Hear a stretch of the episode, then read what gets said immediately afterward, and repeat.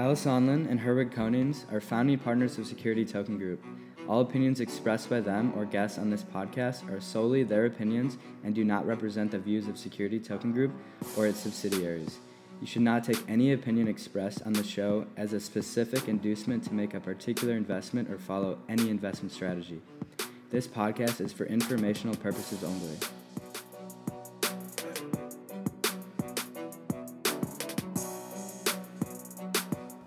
Hello and welcome to the very first episode of 2021 of the Security Token Show. I'm your host, Kyle Sonlin, and with me is my co host, Herwig Konings, and we're coming to you from our studio in sunny Miami, Florida. For those of you who are new listeners, you should know that this is not an interview podcast. Instead, each week we start the show by covering last week's industry news, followed by the newest security token offerings, and then following with a breakdown of the secondary market trading report. That's right. And then we finish off the show with our weekly main topic discussion, which this week is our predictions for the industry in 2021. Now, before we jump into the show, we usually kick things off by highlighting two companies of the week, one that Kyle and I each choose for our own to give them props, you know, recognition for some of the industry progress that they are making. And since this is the beginning of the year, we now have to pick one, that's right, just one company of the year for 2020. From a two week choice to one for each year, we have to decide which company made the most impact for the security token space across the entire 12 months of 2020. And it was a tough choice because there are so many great companies in this industry to choose from for the Company of the Year award. Now, before we do the big reveal, you know, why don't we talk some about the runners up, Kyle? So those of you who were real contenders, and there were obviously Securitize, who made some huge moves this year, from buying an ATS to then you have Arca Funds, who launched the first SEC registered token fund, to TokenSoft, who partnered with Fidelity and Signature Bank. So there were a lot of great choices to pick from. Yeah, unfortunately, though, those major milestones, I think they weren't receiving the level of momentum or the interest, you know, I think that we're hoping for here on the show. You know, they're great, but they don't make the industry go from zero to one this year, you know? So the real runner up to me actually was RealT, which pioneered work with the Uniswap DEX, right, and has managed to tokenize millions of dollars worth of real estate properties that thousands of investors around the world are now investing in, collecting daily dividends in via DAI. And I think that's absolutely fascinating and trailblazing stuff. And you know, at one point they held the title for most liquid security tokens in the industry, which I think is fairly impressive. Indeed, the RealT team deserves high praise for their innovation and success in creating adoption for real estate tokens. MERJ and the CEO token also deserve to be the runner up in the runner up category, in my opinion, for conducting the first ever foreign listing of a tokenized private company on a national exchange. But neither RealT nor CEO and MERJ were as loud as our winner for this year. No, I mean, they, they definitely were not as loud. You know, our company of the year almost ran a press release weekly. So, Kyle, want to spill the beans who it is? With pleasure. And so, for the company of the year, this is the title for 2020 for the Security Token Show. The winner goes to. Ooh, here we go. tZERO. tZERO. Yes, I'm sure everyone is shocked to their core right now. In case you're not picking up on Kyle and I's sarcasm here, uh, listeners, tZERO seemed the ultimate and obvious choice given that they have done so much for the industry in so many ways, right? They show that you can launch a full fledged ATS in this space successfully. They have been loud in the news about what they are doing and transparent about their progress. They brilliantly forced Wall Street adoption, I think, by working with their parent company, Overstock.com, to issue a digital dividend in the form of a security token, of course, only exclusively redeemable via tZERO.com. And then they listed an additional asset to show that they plan to grow. So, certainly in this industry where there are so many announcements about things that are going to happen, it is nice to see three tokens trading with decent volume to have at it. So, to top it all off, we know they spend a fortune legal to ensure the SEC understands what they are doing and supports security tokens. So I know Sam Noursalehi, who's the CEO of tZERO, and his entire team, they've done a lot of behind the scenes work for the industry that will likely go unnoticed as well. I think it's truly a deserving recipient for this prestigious award. The Company of the Year award has to go to a truly standout company, and tZERO has absolutely earned that this year. The firm received multiple licenses, now owning its own broker dealer license and the ATS to allow for that fully managed trading platform, and they've integrated 5 to 10 additional broker dealer sponsors into its marketplace to allow for even more retail access to security tokens. And that doesn't even mention the listing of the additional assets, as you mentioned, as the firm is now trading the Overstock digital dividend, which represents that first public market security token, and it was successful in bringing that commercial real estate property from the St. Regis Hotel to market in 2020. So, on top of all those accomplishments, it would be remiss to leave out the fact that tZERO currently represents 75% of the trading market cap and nearly 96% of the monthly trading volume, which clearly shows that the efforts that the firm have been making to develop the security token industry have clearly been working from both inside and out.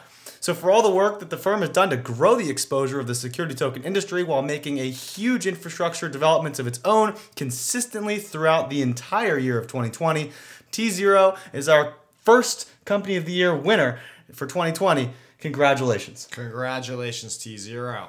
Let's see who will win 2021. Now let's move into the news. And before I get into the news, of course, I want you to know, especially new listeners, that all the articles we cover on this show, they're sourced from stomarket.com slash news. And they're also available for your reference in the about description of the podcast itself or on the Security Token Show Medium blog, wherever you know you want to read these and read more into the news for yourself. Now, kicking things off in the new year here is a huge announcement from the Office of Comptroller of Currency in the United States here. Last week, they published a letter clarifying national banks and federal savings associations' authority to participate in independent node verification networks, INVNs as they call them, and to use stablecoins to conduct payment activities and other bank permissible functions. So, what does that mean exactly? It means that banks can use payment networks and systems powered by both private and public blockchains, and that they will recognize the same legal recognition as a network, such as, say, the SWIFT or the ACH, which powers a majority of bank transfers today. So obviously, this is a huge announcement for the stablecoin sector and the banking sector, which now also has zero certainty about custody rules for stablecoins, whereas there's still plenty regarding digital assets like Bitcoin. Acting comptroller of the currency, Brian P. Brooks, said, quote, The president's working group on financial markets recently articulated a strong framework for ushering in an era of stable coin based financial infrastructure, identifying important risks while allowing these risks to be managed in a technology agnostic way.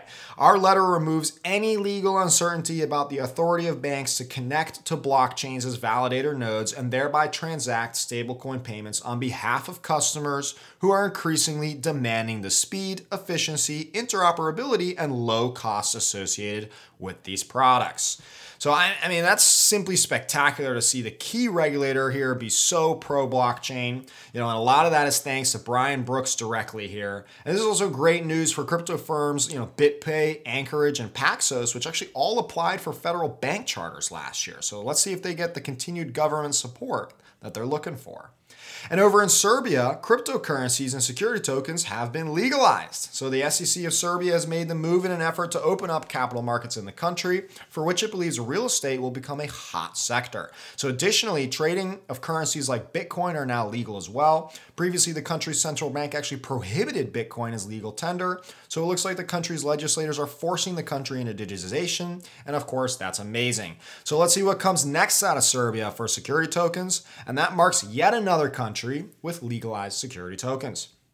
And over in Israel, the SEC equivalent, that's the Israel Securities Authority or the ISA, made a ruling on cryptocurrency tokens that could be seen as, you know, significant on the global stage and most certainly impactful for the cryptocurrency industry in Israel. You see, the ISA determined that cryptocurrencies are securities and not assets based on the logic that most token holders are expecting an increase in value and therefore are investing. This was forced by the hand of the ISA when Israel startup Kirobo tried to claim that they had a utility token instead of a security token. So regulators noted that they held token reserves, which also indicated they expected a rise in value. Specifically, they said, quote, there is a probability that there will be investors who will purchase a token for financial purposes and out of the expectation that the value will rise, which characterizes investments in securities, end quote. So in Israel, that is one simple prong that marks a security token. So be aware, crypto industry folks in the region. And of course, that's a good segue into an update from last week's bombshell lawsuit by the SEC in the United States here against Ripple, alleging that XRP tokens are securities and the firm has violated numerous securities laws. This, of course, caused the cryptocurrency, which was the third largest at the time of the filing, to fall over 30% in value, which has now gone back up a little bit, but of course, an expected reaction. And I reported last week that Coinbase delisted XRP shortly thereafter, as well as many other crypto exchanges. And by the way, way, now Coinbase is being sued for having sold securities as well. So, another interesting repercussion from all this. And while now, furthermore, according to Coindesk, several investors in XRP have filed with a Rhode Island court looking to issue a mandamus, which is a judge's order to a person to perform a public or statutory duty. So in this case, they're requesting that the lawsuit from the SEC amend its complaint against Ripple to exclude the claim that the XRP owner by petitioners constitute securities, allowing XRP holders to continue their trading activities. So the complaint with the court says, quote, Instead of protecting investors and sharing information to help investors make informed decisions, as required by the mission statement, the respondents knowingly and intentionally caused multi billion dollar losses to innocent investors who have purchased, exchanged, received, and or acquired the digital asset XRP, including the named petitioners and all others similarly situated. So basically, you know, they acknowledge the XRP is even held by investors and that they shouldn't have been held accountable for Ripple's misdoings and now are suffering from these losses as a result of the SEC's announcement. So this case, you know, will of course have a massive impact on the, the crypto industry, especially in the United States, and possibly also the security token industry. So of course we're going to continue to watch this closely and update you here on the show as things progress. And moving into company announcements, we saw the Financial Market Authority of Liechtenstein award a license to LCX in order to give them regulatory go ahead to trade security tokens and cryptocurrencies. Specifically, they have received licenses under the Progressive Token and Trusted Technology Service Provider Act which went into effect last year. So now LCX has eight specific license categories that allows them to be an exchange service provider, a token depository, a key depository, a price service provider, an identity service provider, a token issuer, be a token issuer of its own, for the exchange and also become a token issuer on behalf of its clients, pretty much giving them everything in the book uh, that is available to offer for this new industry. So that's a grand way to start off the year. Congrats to LCX. I mean, we might just have to consider them, you know, for next week's company of the week. Mm.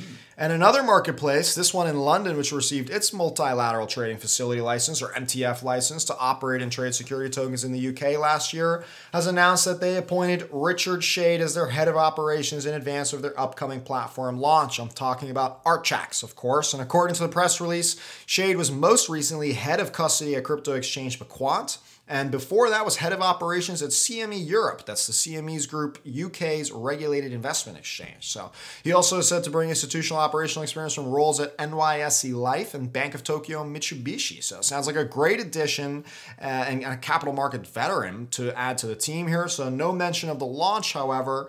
We're eagerly awaiting that one too.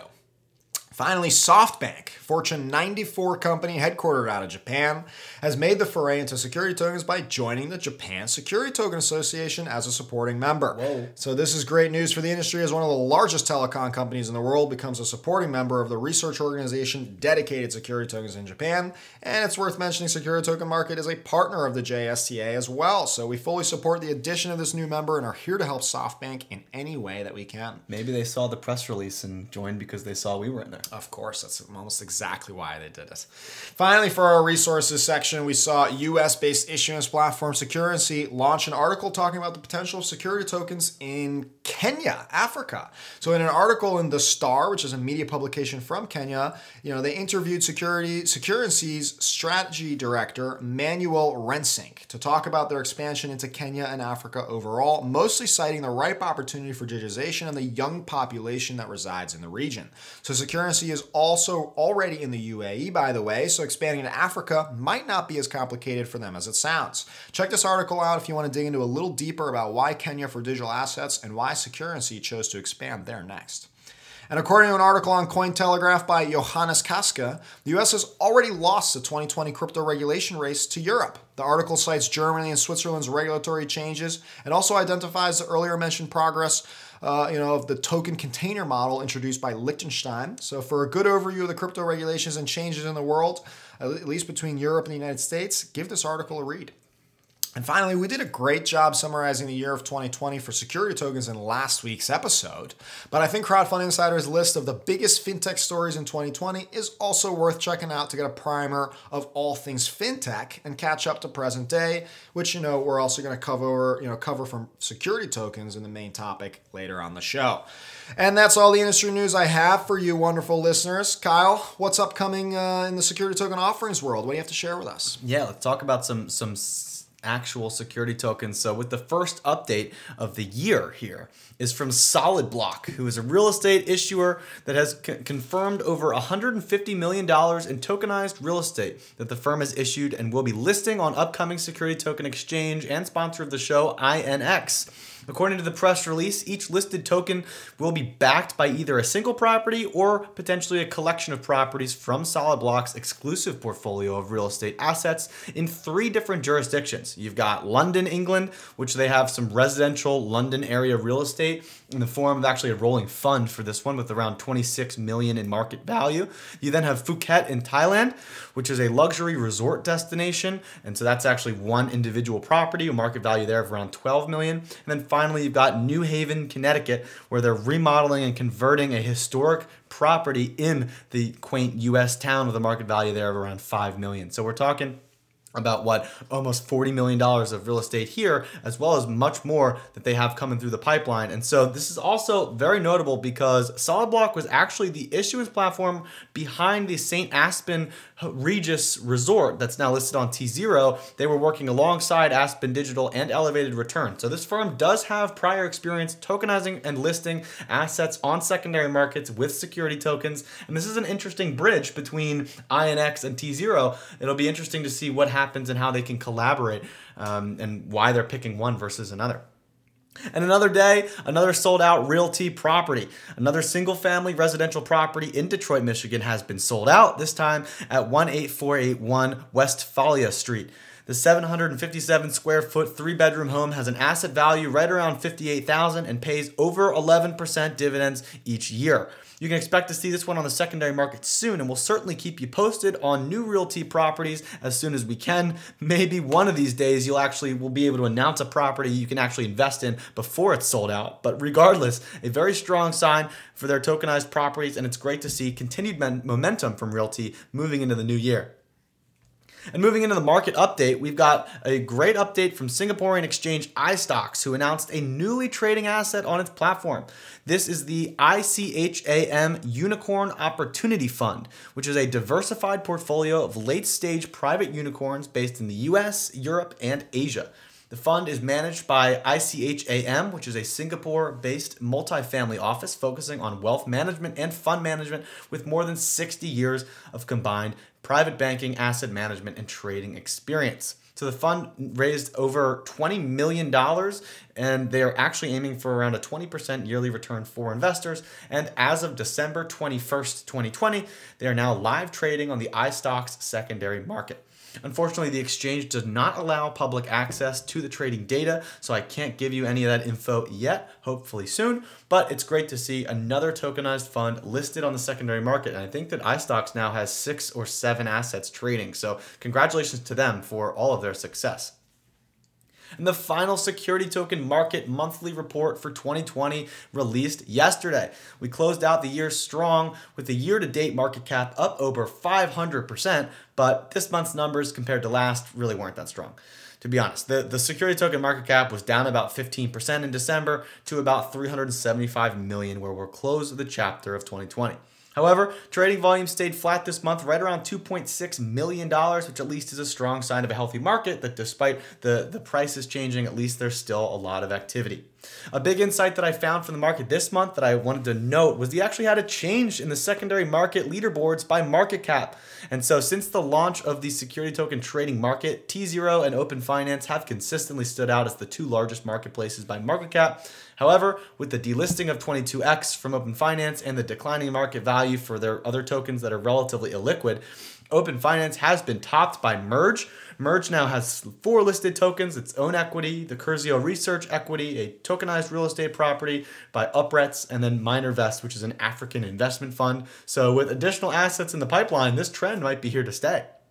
Other than that, shout out to Spice VC, Blockchain Capital, and Mount Pelerin for being the highest performing assets this month. And on the flip side, tZERO, Lottery.com, and Startup Bootcamp were the ones that were not performing very well. They were the bottom three this month. So let's see how they can rebound in January. And that's about it for me. So if you want to read more about any of those assets, about the market report, how December performed, you can certainly check that one out on our Medium blog or in the description below. And we're going to be putting together a full 2020 year in review that'll be coming out very, very soon. And then digging into this week, now that we're into January, the markets are open, they're trading, and certainly Uniswap and others are, are going 24 7. So the market cap did dip about 4% this week to 371 million, led by about a 10% drop by Overstock over that time frame. Mount Pelerin's tokenized equity did see a large rise in the new year as well, up over 20%, following a, a, consistent gain from, from December, while most of the RealT properties as well did perform strongly. The other shout out I wanted to make is to Curzio Research's CEO token, which is up 40% from listing back in the beginning of December. It's now trading at over $7 a share from its listing around 5 bucks. So well done to that team. That's all fantastic news, and that's about all we got from the market you know, not the best way to start off the year, but I'm confident about the insane growth we can expect to see this coming year. I mean, I think it's a good transition, in fact, into our main topic where we're going to review our predictions from 2020, our accuracy, and then our new predictions, of course, for this year. Yeah, so let's see how good our foresight capability for this industry really is. Let's start with you, Herwig. I'm going to review your predictions and then we're going to judge them. So, and you can maybe do the same for me afterwards. So, for anyone's curious, you can listen to our predictions episode where we we laid all these things out. The main topic clip is specifically on YouTube. That's episode 25 if you wanted to dig into it. I think that sounds great. I'm not afraid of being wrong at all anyway. So typically I am. But I'm also curious to see what I over anticipated and also what I underestimated. So let's have at it. Yeah, we had some insane development here. So the predictions are crazy. So here are your predictions. So you let it off with a prediction that the USA would pass legal guidance regarding digital assets through passing a bill through a regulatory response sometime in the calendar year which would lead to a revival for crypto and blockchain. So while the SEC was active and did made some made some interesting clarifications, no bill was passed. And I don't know if this one was totally spot on. Maybe we are just a little premature. I think that was definitely a little early. We saw a lot of changes uh, within the SEC framework all around the world, but nothing that I think we would have wanted to see the extent that I was talking about, at least in terms of defining security tokens, something we've been preaching on the show. So hopefully, indeed, a little bit early. What was next? Up next was your prediction that over 100 private markets would be in development to help create liquidity, whether through broker dealer networks, exchanges, or issuer managed liquidity options. This was also a bit of a two parter, as you also felt strongly that issuers would place a high value on the price controls for their assets over the increased liquidity from working with a centralized exchange.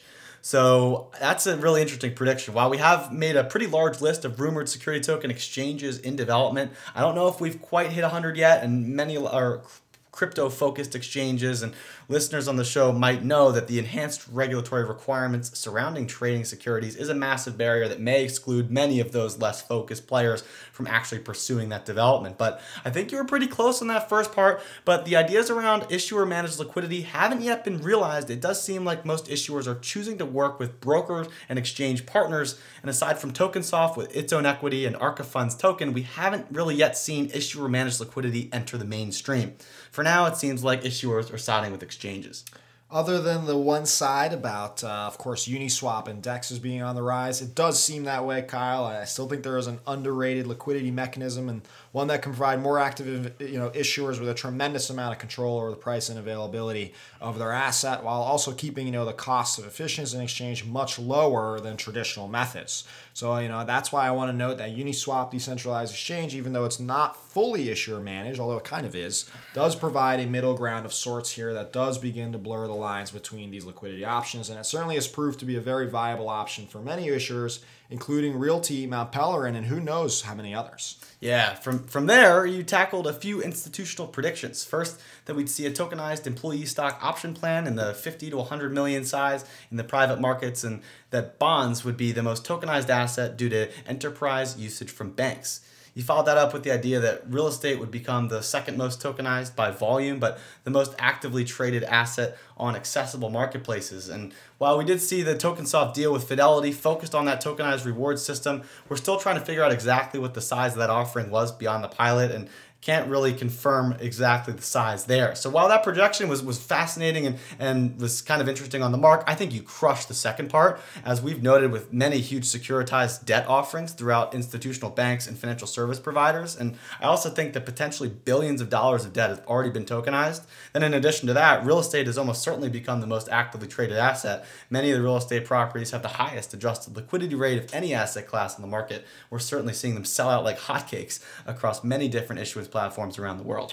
Yeah, definitely real estate thriving totally. You know, we made that makes a lot of sense. It was the most successful industry back in the days of the equity crowdfunding. And you know, the pattern continues within the security token industry. I'm actually only expecting that to continue to grow in 2021. I totally agree with that. We're going to get into my predictions too on that front. But on to your second half of your predictions, this is where you really went on a hot streak. Starting with your estimation, we'd see at least 10 billion in primary tokenized and about a billion in market cap on the secondary market. You followed that up with an estimate of around 50 million in trading volume on the year, which you kind of calculated through 5% of the market cap. And while we can't say for sure that 10 billion happened this year, it's definitely a real possibility across the globe, especially when you're factoring in all these private debt instruments like the ones that we just referenced. On top of that, your secondary trading market cap was was about double what we ended up seeing to close the year, but the 50 million figure on the year is actually spot on for volume because the secondary trading volume for 2020 was about 54 million. So nice work right. there. Well, my ratio might have been slightly off, but I'll take the correct figure on the trading volume.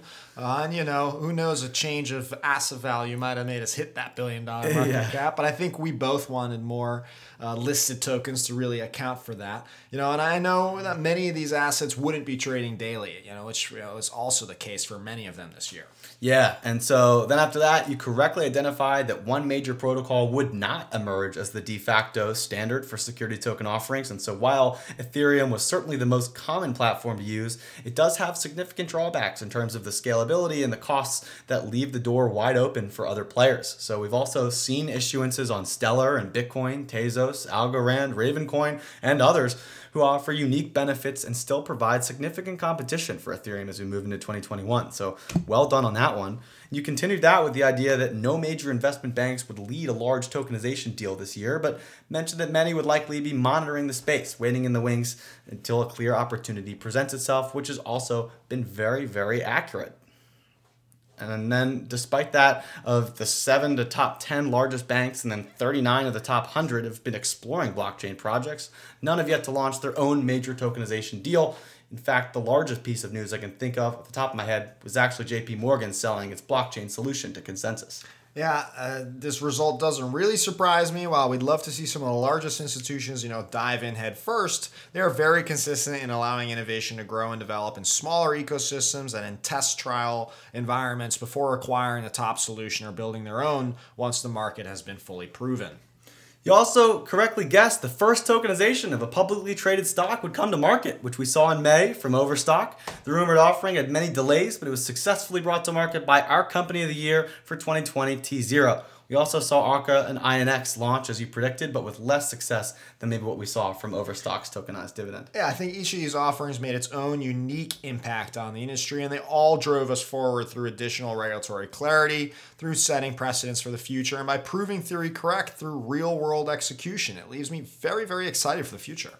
And now on to your final few predictions of the year. The first was that we'd have a major hotel chain explore tokenization. The second, that we'd see the first securitization of loans fully originated on chain. And third, that security token infrastructure companies would raise over 200 million in 2020. And I think that each of these you were spot on with the idea, but maybe just slightly premature in a couple cases. So we did in fact see a tokenized hotel with the St. Regis Aspen Resort, but it doesn't quite fit the description of a major hotel chain as it's really only one property.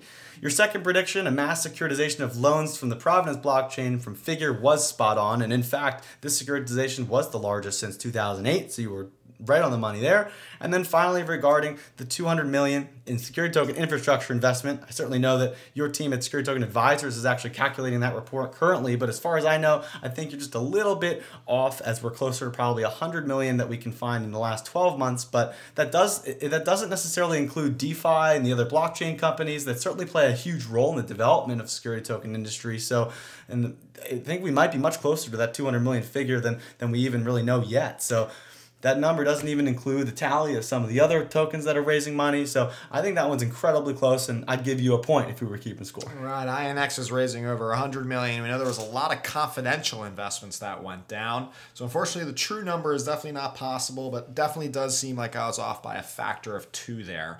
Um, overall, you know, you never know what, what with these other kind of outside uh, projects. But I think I did pretty well. I think so. Definitely the market predictions for, for a year out are tough to do. However, from an industry growth perspective, you know, I'm happy with some pretty accurate predictions. I'm definitely more confident about this year now. Are you ready for uh, your review, Kyle? Come at me. Let's do it. All right. Well, you had eight different predictions last year, Kyle. The first, like mine, being around regulation being drafted in the US. You said it would be due to Libra, and the regulators would define a wider basket of assets as securities, regardless of the case for them being potentially commodities or currencies. And in that regard, I think you are right that regulation is being drafted. We saw numerous bills get introduced trying to regulate stable coins, security tokens, and cryptocurrencies, of course. And Libra definitely brought the attention to the main stage despite despite completely flopping to this day. However, we haven't seen any changes to the regulation itself regarding expanding the definition of securities or specifically defining crypto assets as a commodity or a currency or otherwise. So I think, again, on the regulation front, we were both yearning for a little bit more from the regulators, including, again, fully defining security tokens. Yeah, I think that's a fair summary. We certainly didn't expect a lot of the other changes that the SEC has already made to improve capital markets either. So those are good things at least. So a good and a bad. Indeed, your next prediction, though, was that there would be a blockchain usage by institutions for debt and fixed income products, but that they wouldn't be available on public markets and to retail investors. And of course, as we've reported on the show multiple times this year, that's spot on. No institutional debt products are available yet. Uh, via any of these major marketplaces or exchanges that we talk about, though we almost always saw something go down, you know, with, with Fosun and the China Construction Bank, and we've seen many other big institutions leverage blockchain type tokenized bonds or debt products in order to test the technology and the application. Yeah, it does seem that these large institutions tend to kind of keep things private as long as they can. Um, so that one doesn't surprise me a whole lot. It would have been very surprising and game changing for sure if it went public, but uh, I'm not super surprised about that one. And in the next prediction, Kyle, you were flat out wrong. Oh. So predicted, you know, Spencer Dinwiddie's Dream Fan shares. This is the platform, by the way, if you're not familiar with it, the platform that NBA player Spencer Dinwiddie used to tokenize his own NBA contract.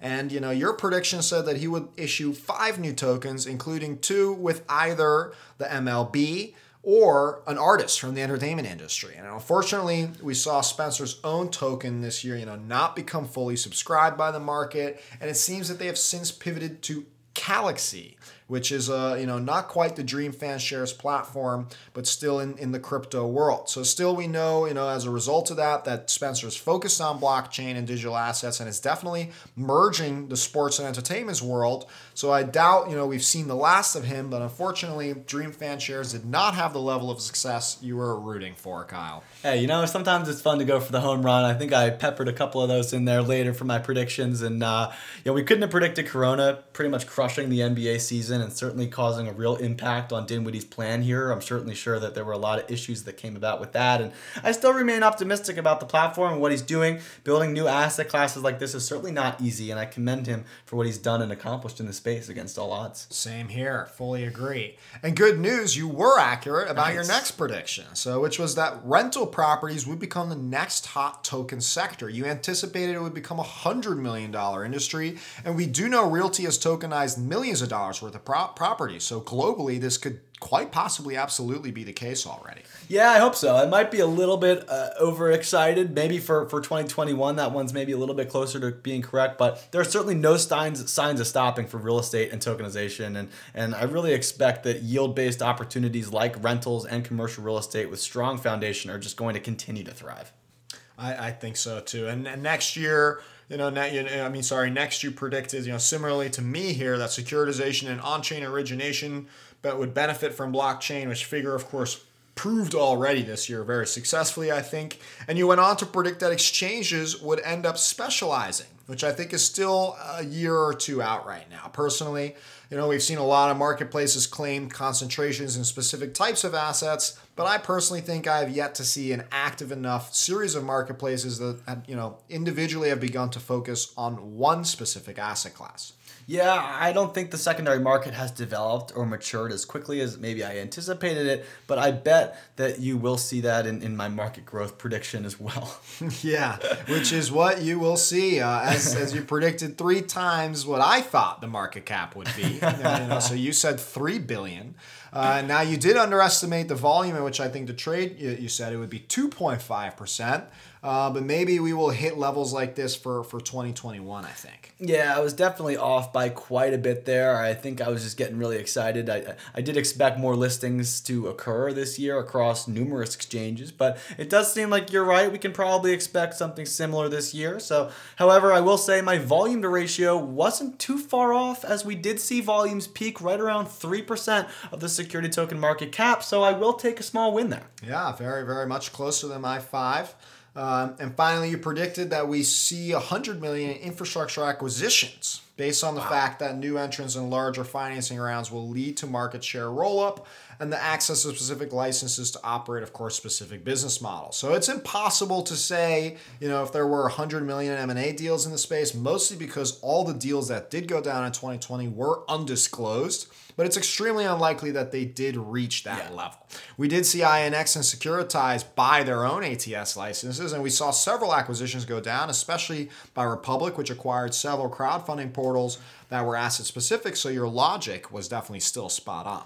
Yeah, I like to think my, my thinking was correct there, but the number was most probably off by quite a bit. Um, but this logic and line of thinking probably will still continue into the future, and, and those licenses are valuable, as we've seen from INX going to going after OFN, and, and I think you're only going to see that more often. But the, the numbers are pretty difficult to pin down in such a large industry with so much potential and so early in that process. Totally, Kyle. And we can actually redeem ourselves and improve our accuracy by sharing our predictions for this year. Yeah. So let's start with the hottest of the mall, the total STM market capitalization of the secondary market. What's the size and what's the trading volume? Last time you were clearly a little optimistic on the overall size, uh, but pretty accurate on the volume percentage. So, what do you got for this year?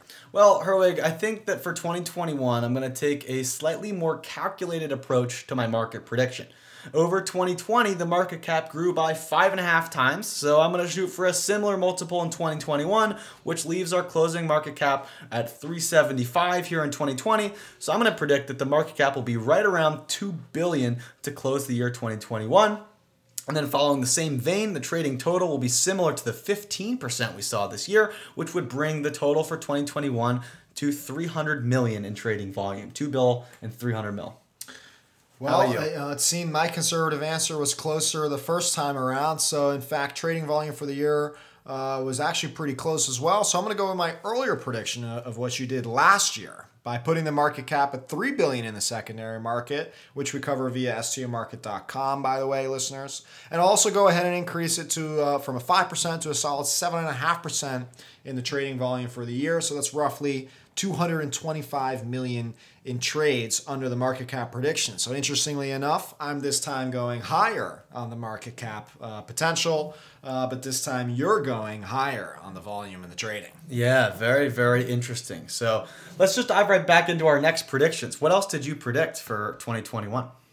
Yeah, you know, um, from a regulation perspective, I think we are going to see either a bill get passed or the SEC allow for one, you know, maybe for the use of blockchain based electronic registries for tracking ownership, as we've seen in some other countries.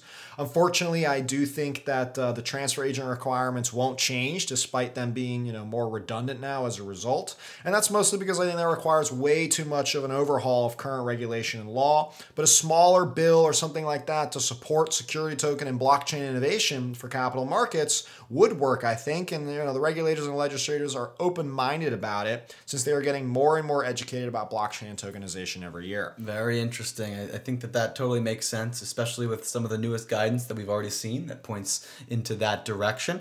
In the same vein, I really think that we're going to see some additional expansion in the accredited investor definition with the additional access of Reg CF due to the increase in yearly cap from 1 to 5. The SEC has clearly showed some willingness to include more of the public into private deals, and I'm going to take the hot take that they continue this trend by widening access for more investors here in the US. Potentially graduate degrees or other higher education is the place they start with. I don't want to put, totally put my name on that one, but I do think that they're going to expand it in some way, in the same way that they did this year for those that hold Series 7, 65, or 82. So historically, the definition of a accredited investor has only ever expanded due to the account for inflation. Uh, so when they changed it, this was historic. I personally don't think we're going to see further expansion within one year time frame, but certainly I obviously hope that this is the case. The SEC will definitely be monitoring the effects of expanding the current definition for now. You know, and another prediction I have is that we will see the market for stablecoins explode. You know, multiple banks will launch stablecoin initiatives themselves, and the supply of stablecoins I think will probably 10x from 20 billion today to over 200 billion by the end of the year next year. And I think this is a result specifically due to the recent OCC changes we mentioned at the start of the news cycle, as well as the CBDC growth around the world and the security token industry's growth as well, being also a part of the solution with stablecoins. I think this is a great one too. I think the, the newest comments from the OCC only bolster this prediction, but I actually think I'll take it a step further and predict that at least a few banks in the top 100 will begin using a public blockchain to facilitate some type of banking operations. This is an additional feature of that OCC's clearance, and I think maybe you'll see some sort of DeFi application or smart contract solution developed on Ethereum in 2021. So it sounds to me like you're saying a big bank will also leverage or develop a DeFi solution in 2021. That is a bold prediction. Hot takes only, Hot baby. Takes. Although, you know, given the fact that Societe Generale, you know, top 100 bank has already used Ethereum for one of their own test transaction, maybe just maybe, you know, they they are willing to be innovative enough to go to that next level, or someone else is. And how about infrastructure growth? You know, I predict that infrastructure companies, I think, this year will raise an additional 300 million in fundraising wow. over the course of the year, up from my 200 million prediction from last year, but really only three times what the actuals were of 2020, given they were 100 million, right? So I also forecast a lot more M&A activity. I'm going to say, let's say, a dozen or so deals of varying nature within compliance, marketplaces, and licenses, as well as what I would call some rescues, at least one or two mergers, you know, to save distressed players who aren't doing so hot. And along those lines, I also think one of the major Wall Street players will invest in an infrastructure company like Securitize or tZERO or Figure. You know, I'm talking about a Goldman Sachs or a Nasdaq or someone along those lines. Ah, M&A. That was a big swing and miss from me last year, but I'm much more convinced that I was more premature than I was incorrect on that one. So I certainly can see that you do as well. I, I see a national exchange here in the U.S. investing in tokenization platform, honestly, because they're bridging the gap between those two verticals. So I think that's a, that's a strong one. My next prediction is that by the end of 2021, over 100 million in investment funds will be raised and deployed for direct investment into tokenized offerings, whether it's primary offerings or through hedge funds trading the markets. I think we're going to see some funds and capital into the space in a big way in 2021. Oh yeah, dedicated security token funds would be huge for the space. If we see private funds raising under the requirement that their assets are be tokenized, that would be a huge deal for the industry because it would mean managers are beginning to realize opportunities for tokenized investments beyond just traditional asset investing methods. And I also think we're going to see, you know, marketplaces heat up, Kyle. I'll predict right now that over 200 listings Woo! 200 listings of security tokens will appear across what I will believe 20 live secondary players, and that includes, you know, the dexes that support security tokens like Uniswap. And to top it off, we'll see over a thousand security token offerings through the primary channels this year. So we won't be able to learn about or cover all of them on this show, but I do think that will actually be the case this year. Wow, hot takes only. That's what you get on the show. I love it. I, I, I love this prediction. I, I actually think that uh, you're, you're you're really going for the fences there, but uh, 20 live players is, is something feasible. I think we've got four or five now. We've certainly got close to 100 that are in development or in the works, and and certainly with some of these decentralized applications that are are not too difficult to iterate upon and build upon. I think that there's definitely an opportunity there for that to happen, and and uh, the thousand number is going to be interesting to see if we can catch up to that. Um, for mine, I'm going to actually amend a prediction of mine from last year, but I feel that we are going to see dedicated security token exchanges for different products. Certainly, if we get anywhere close to the number that you've developed or, or, or hit there, um, we're, we're, probably going to need to.